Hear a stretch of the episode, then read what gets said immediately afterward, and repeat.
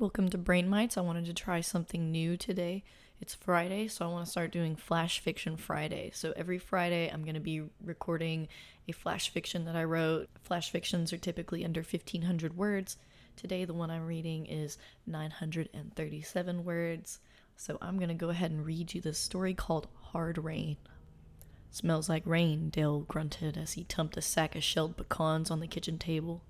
"Dale, it ain't rained in 7 years," Betty Jo spit back, annoyed, as she swept up the trash that fell through the cracks in the wood onto the no-wax floor. "I'm telling you, woman, it's gonna rain tonight. Lord knows I've been praying for it. I knows you've been praying for it, too.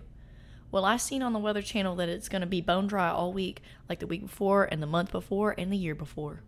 "Don't lose faith, Betty Jo. TV's just a window dressing for people without any sense."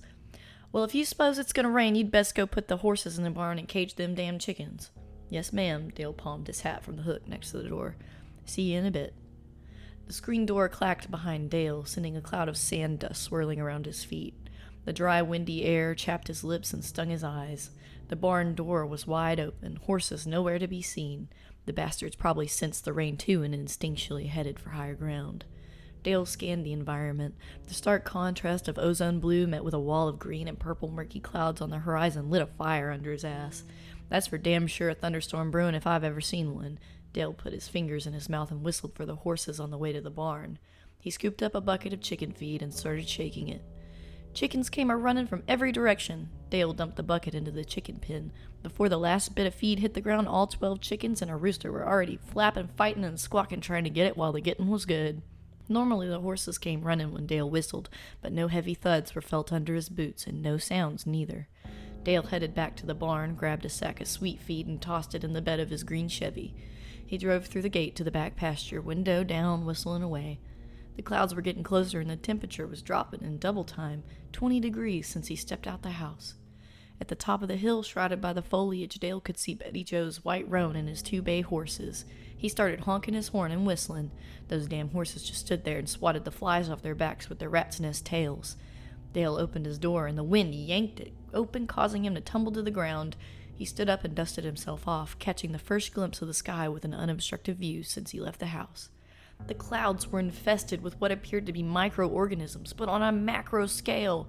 They looked like the kinds of critters you'd see under a microscope from a sample of pond water. The macroorganisms' flagella whipped down from the clouds, ripping up trees, only to be fondled by Pilly and ultimately discarded.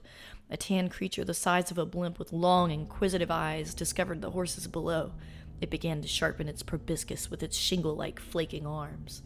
Dale didn't feel like getting eaten by flying water bugs, so he tried not to shit his pants and got back in his Chevy. He turned his truck around and hauled ass back toward the house to get Betty Jo and get on up out of there. In the rearview mirror, Dale could see the blimp vomiting a caustic yellow substance over the top of the horses. The ground started smoking, and the horses melted, bone and all. The tan bug started sucking the goop up with its needle mouth. It let out a chittering shriek as it finished its glue smoothie. "Oh, Lord, help us," Dale whimpered. "The worm is here." "Oh, God, what do? I hear that thing in my head." "The frequency you're transmitting is the urgent one." Dale whipped into the driveway and busted out of his truck. "Betty Jo," he howled. She emerged from the house, eyes glossed over. "Dale, I keep hearing a voice. I don't know if it's a voice. Oh, Lord, I wish I knew what was happening." "The worm is here." "Oh, there it is again, Dale. Did you hear it?" "Betty, look up." Dale grabbed Betty by the hand, and they both looked at the sky together. The monster was in front of them, sharpening its proboscis again. Dale and Betty both fell to their knees and started praying. "Yea, though I walk through the valley of the shadow of death, I fear no evil, for thou art with me. Thy rod and thy staff, they comfort me. Thou preparest a table before me in the presence of mine enemies. Thou anointest my head with oil. My cup runneth over. I am in the air you breathe.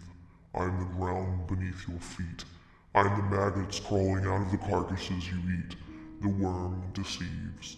The monster's hollow pupil eyes slithered out of its sockets to greet Dale and Betty at their level.